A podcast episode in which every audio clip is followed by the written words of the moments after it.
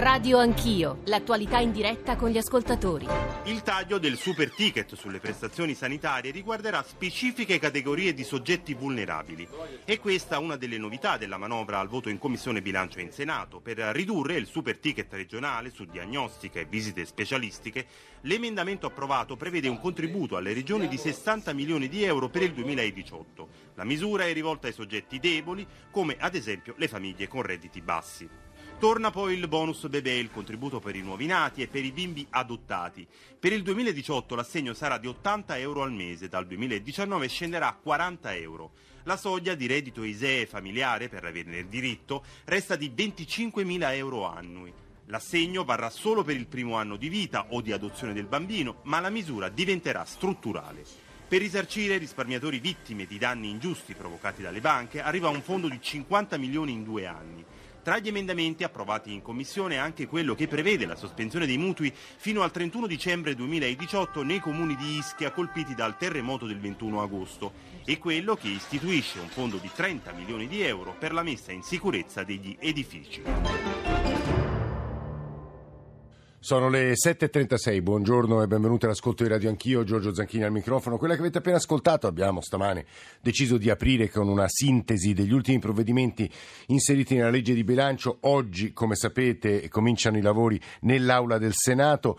Eh, credo sia molto interessante ragionare con voi ascoltatori, con i nostri ospiti, in primis il sottosegretario all'economia Pierpaolo Barretta, poi altre voci ci raggiungeranno perché ieri ci sono stati anche i dati, sono stati resi pubblici i dati Istat su natalità e fecondità e abbiamo scoperto, ma insomma in parte già lo sapevamo, che ci sono stati nel 2016 12.000 nati in meno rispetto all'anno precedente, 100.000 tra il 2006 e il 2008, quindi alcuni dei provvedimenti sui quali avete sentito dei passaggi della nostra apertura eh, toccherebbero anche quel, quel, tema, quello della scarsa natalità italiana. Dalle 9 alle 10 noi ci occupiamo di un tema di grande importanza, l'avrete capito se avete ascoltato il nostro GR1 eh, delle 7, cioè il vertice tra Unione Europea e Africa, 55 paesi africani, 22 paesi europei, Abidjan, eh, Costa d'Avorio, eh, per noi il Presidente del Consiglio Gentiloni che tra gli interventi su questo vertice ha usato un'espressione il futuro dell'Unione Europea è qui, poi anche espressioni enfatiche, il piano Marshall per l'Africa, dovremo analizzarle, capite,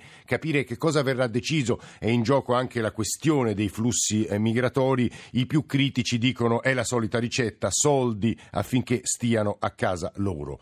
335 699 2949 per sms, whatsapp, whatsapp audio, radio anch'io, chiocciolarai.it per i messaggi di posta elettronica, ancora l'account su Twitter, i social network, la radiovisione, come sapete. Potete vedere come lavoriamo all'interno dei nostri studi, anche quello che accade e scrive scrivere al di sotto delle immagini che vengono proiettate. Pierpaolo Barretta, buongiorno, benvenuto. Buongiorno, a voi. Ci stanno ascoltando anche Laura Bignami, eh, senatrice gruppo misto eh, Movimento eh, per, prima firmataria dell'emendamento approvato in Commissione Bilancio e che riguarda un tema molto importante, cioè gli sgravi per badanti e sussidi diretti e soprattutto i soldi per i caregiver, cioè coloro che aiutano le persone disabili. Su questo dovremmo fare un piccolissimo approfondimento, insomma, nei minuti che abbiamo, ma credo sia molto importante per chi ci sta ascoltando perché riguarda moltissimi italiani. Lucio Malan, senatore Forza Italia, buongiorno e benvenuto anche a lei, senatore. Buongiorno a voi gli ascoltatori. Allora, eh, sottosegretario, io partirei da lei e anche dalle critiche che stamane una parte della stampa muove. Manovra, bonus bebè tagliato e solo un rimborsino per i crack bancari. Siccome so che sul fondo per le vittime dei fallimenti bancari lei molto si è speso, questa critica immagino che le faccia male, se posso usare un'espressione un po', un po corriva, ma insomma, sottosegretario. Ma mi sembra una critica mm, totalmente fuori luogo perché eh, fino a ieri non c'era un fondo per eh, rimborsare le, le, le, persone che hanno subito eh, un danno, un danno anche rilevante e oggi c'è un fondo che eh, affronta questo problema, primo. Secondo, la, ho detto già ieri stanotte in commissione sì. al momento della votazione che eh, questa è una cifra iniziale, di una dotazione iniziale e che eh, ovviamente è evidente che essa bisogno, avrà, sarà sicuramente affrontato nei prossimi tempi un suo incremento, ma la ragione per la quale è, una, è una, un investimento... 25 prudente, milioni l'anno, sottosegretario, giusto? 50, in, sì, eh. 50 milioni mm. nei due anni successivi eh, è legata anche al fatto che noi non possiamo pensare che il sistema bancario venga esonerato da ogni intervento, quindi sarà... Eh, ecco perché chi, chi, è finanziato da chi questo nuovo appunto 50 milioni e soprattutto chi riguarda? Queste due domande? Beh, innanzitutto riguarda i risparmiatori in generale, questa è una novità importante perché no, eh, vuol dire sia gli azionisti sia gli obbligazionisti, alla condizione che venga riconosciuto che sono persone che hanno subito un danno ingiusto, come, si, come, come è definito, cioè che siano state in qualche modo eh, portate fuori strada rispetto al concetto di risparmio, ma non distinguiamo tra l'azionista che eh, ce ne sono molti tra l'altro, o l'obbligazionista, quindi il concetto di risparmiatore è una novità importante. In secondo luogo sono soldi che vengono trovati dai cosiddetti fondi dormienti nel, c'è una norma per la sì. quale dopo molti anni una serie di conti correnti che non vengono reclamati da nessuno costituiscono un fondo a disposizione ed è un segnale importante di utilizzo di, di, di risorse che sono, che sono, bloccate oggi. E, e, quindi secondo me è molto importante il fatto che ci sia fatto questo fondo, che cominci, che cominci ad, avere, ad, avere, la sua storia. Senta, sottosegretario, eh, ora sentiamo anche Malan e poi, sì. come vi dicevo, quel capitolo sulla disabilità. Ci sono tre punti che credo interessino molto chi ci sta ascoltando. Super ticket, bonus bebè e i soldi per il cosiddetto caregiver, cioè le persone che poi si prendono cura direttamente in prima persona di parenti malati o invalidi. Ci sono pochi soldi, leggo anche stamane sui, su alcuni, insomma, sui giornali più critici, eh, ma anche sono i saldi di fine stagione, un po' il famoso assalto alla diligenza delle vecchie finanziarie. Sottosegretario. Ma considerare questi tre argomenti come assalto alla diligenza o o situazioni diciamo, di tipo clientelare o elettorale mi sembra proprio sbagliato per la natura del problema. C'è stato un grande dibattito su, su tutti e tre. Si potrà discutere quante sono le risorse destinate mm, a mm, ciascuno, mm. questo sì, ma innanzitutto che, che fosse un quadro generale di risorse non particolarmente abbondante, l'avevamo chiarito sin dall'inizio di questa fine. Bisogna scegliere delle priorità. Tra le priorità queste tre sono state affrontate. E allora con, sottos... con... Sì, finisca, scusi. No, no, prego. Eh... Eh, super ticket, ad esempio, no?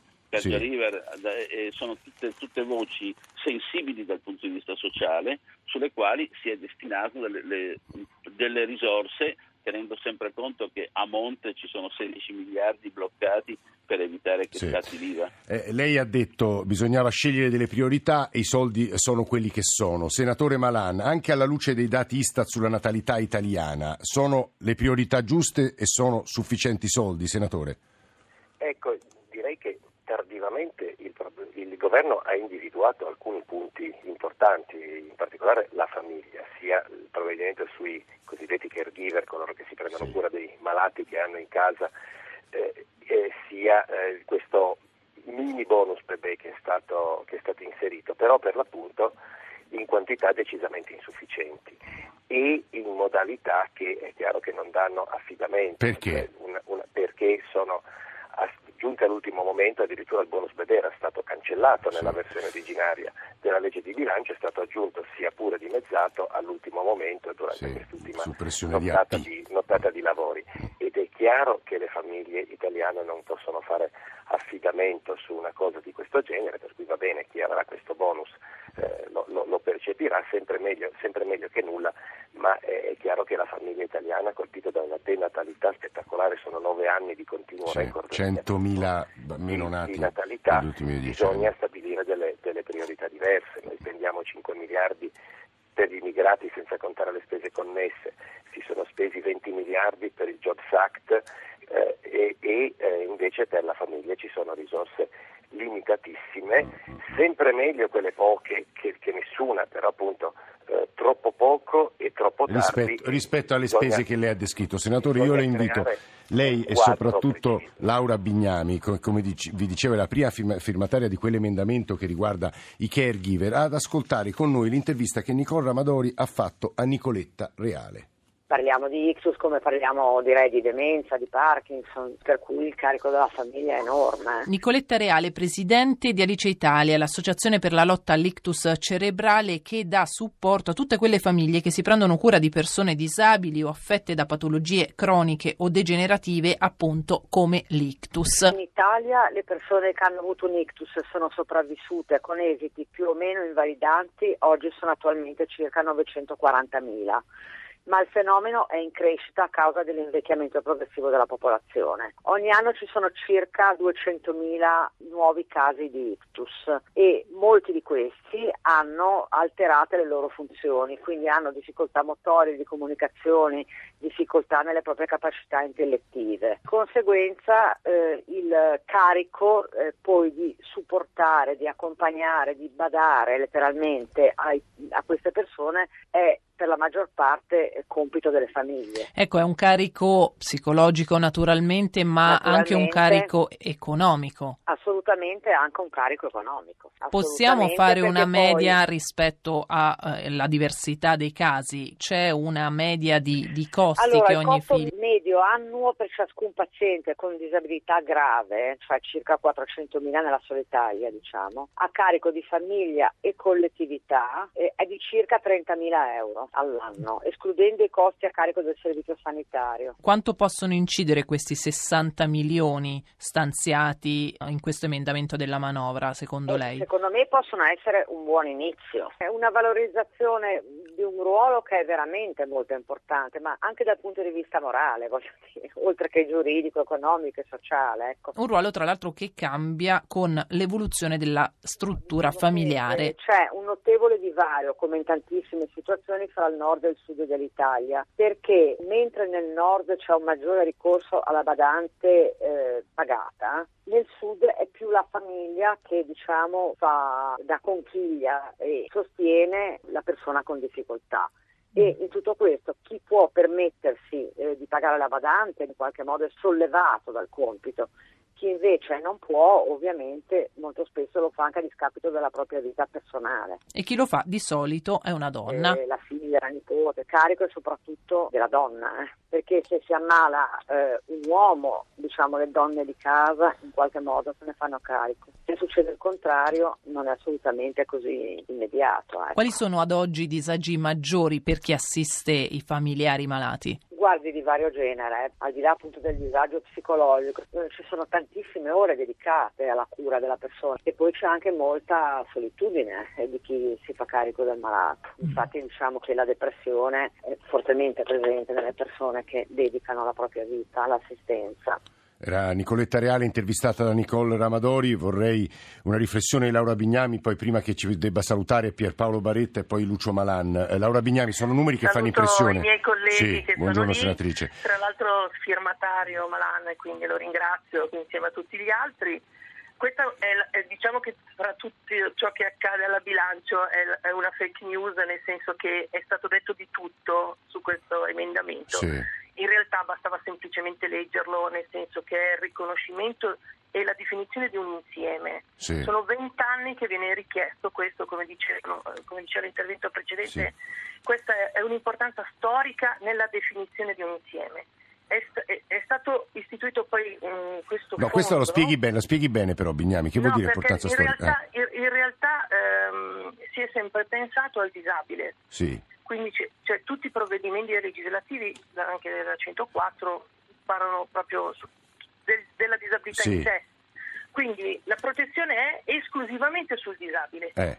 Chi si aliena completamente nella cura di un allettato Certo. gravissimo, lui non è disabile. Questi sono soldi per Quindi il caregiver, per, per colui che si, si so- occupa del disabile. fake news Sì. che, che questi soldi sono, ehm, vengono dal sociale, in realtà questi soldi sono in più per il sociale. Ah. Sono soldi vincolati, quindi non saranno distribuiti come un bonus per ad esempio. Sono soldi vincolati in funzione di interventi legislativi finalizzati al riconoscimento di questo lavoro. Il fatto dell'esistenza di un fondo è un passo avanti. Diciamo che sono Senta Bignami, per essere, pra- per essere ci pratici, io immagino che la disabilità... la mi per- vita ad da od- oggi, Eh. oggi, la vita di queste persone non cambierà, se quello che voleste mi fare, lo dico tranquillamente. Sì. Abbiamo fatto un passo in una direzione. se riuscissimo, cosa che in realtà io... A migliorare la vita di chi, chi sta loro accanto, questo è il punto. Ma lei, lei, mm, lei, non sa che in realtà delle volte il disabile può non essere cosciente, certo, ma queste persone certo. in realtà viene negato il riposo, l'accesso alla salute, viene negato il, il diritto di andare in vacanza, eh, il diritto di esistere, di lavorare. Quindi allora, ci sono due azioni. Questa, diciamo, questa zampata che abbiamo avuto nella legge di bilancio, questa, essere riusciti a ottenere queste due cose, la definizione di un insieme, sì. i fondi, non molti Materialmente, soldi. ecco, non molti soldi, dice, ma quanto riceverà un caregiver? Non riceverà nulla finché non ci saranno eh, dei disegni eh, di legge esatto. che prevederanno per loro delle cose. Quindi Questo che tempi però? Bignano, eh. le, le, le, due informazioni, sì. informazioni ehm, son, che girano sì. sono informazioni che derivano dai disegni di legge che sono i tre disegni di legge che poi sono, con, sì.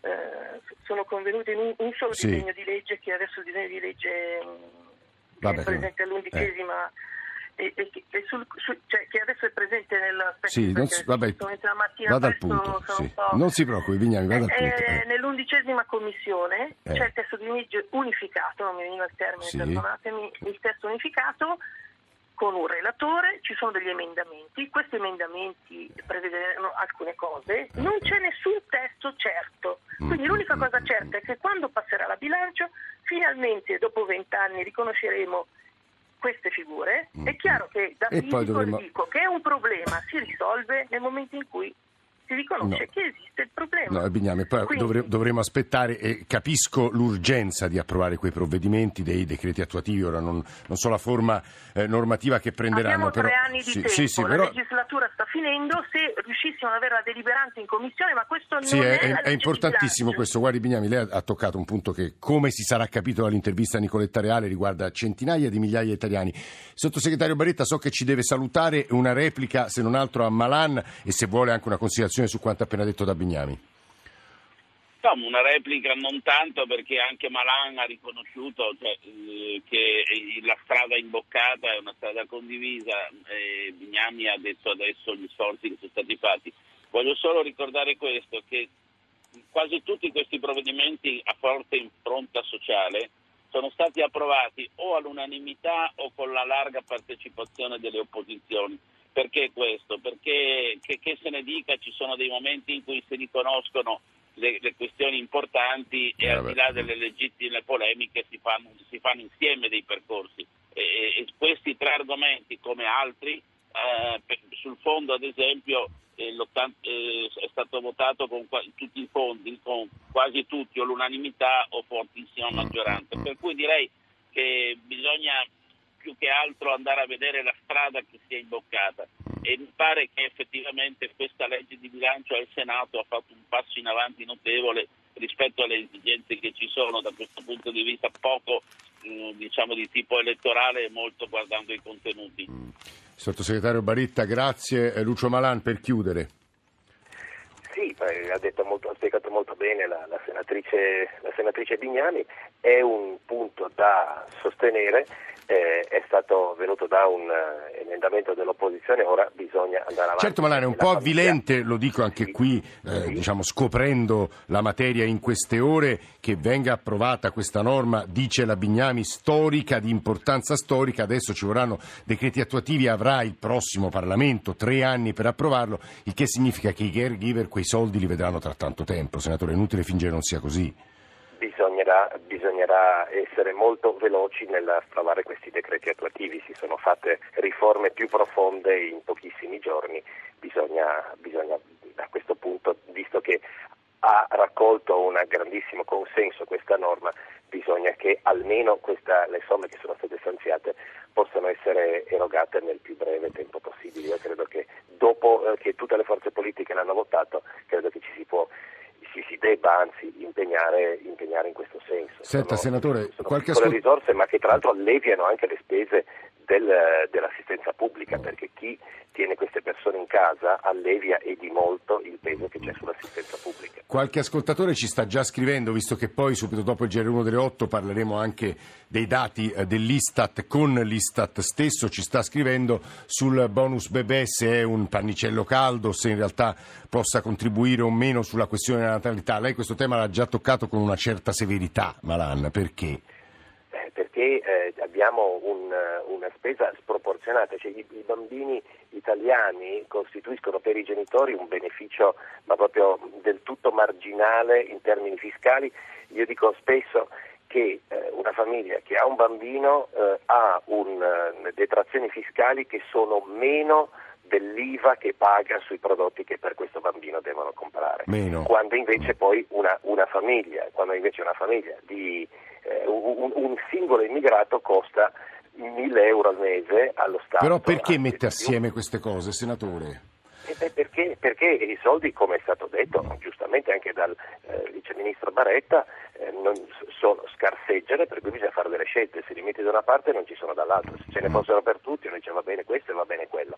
Siccome, perché qui parliamo veramente di scampoli, parliamo di eh, qualche decina di milioni per la famiglia e di miliardi per la questione immigrazione, di 20 miliardi per eh, il, il, eh, il Jobs Act che ha dato dei benefici passeggeri con posti di lavoro poco pagati. Allora bisogna avere una strategia eh, e, e, la strategia deve, a mio parere, privilegiare le famiglie, perché Guardi. altrimenti è chiaro che poi non si fanno i bambini se i redditi sono bassi eh, e, e non, i benefici per chi ha figli sono influenti quasi sulla sull'economia di una eh, famiglia. Eh, su questo, per guardate, quanto, per quanto sì, pochi sono sempre benvenuti. Sì, su, stamane sull'analisi sul perché non si facciano figli in Italia è molto articolata, sui giornali leggo davvero le interpretazioni più diverse, ma su questo ci soffermeremo subito dopo il GR1 delle 8. Credo che abbiate, eh, Baretta, Bignami e Malani, introdotto molti temi.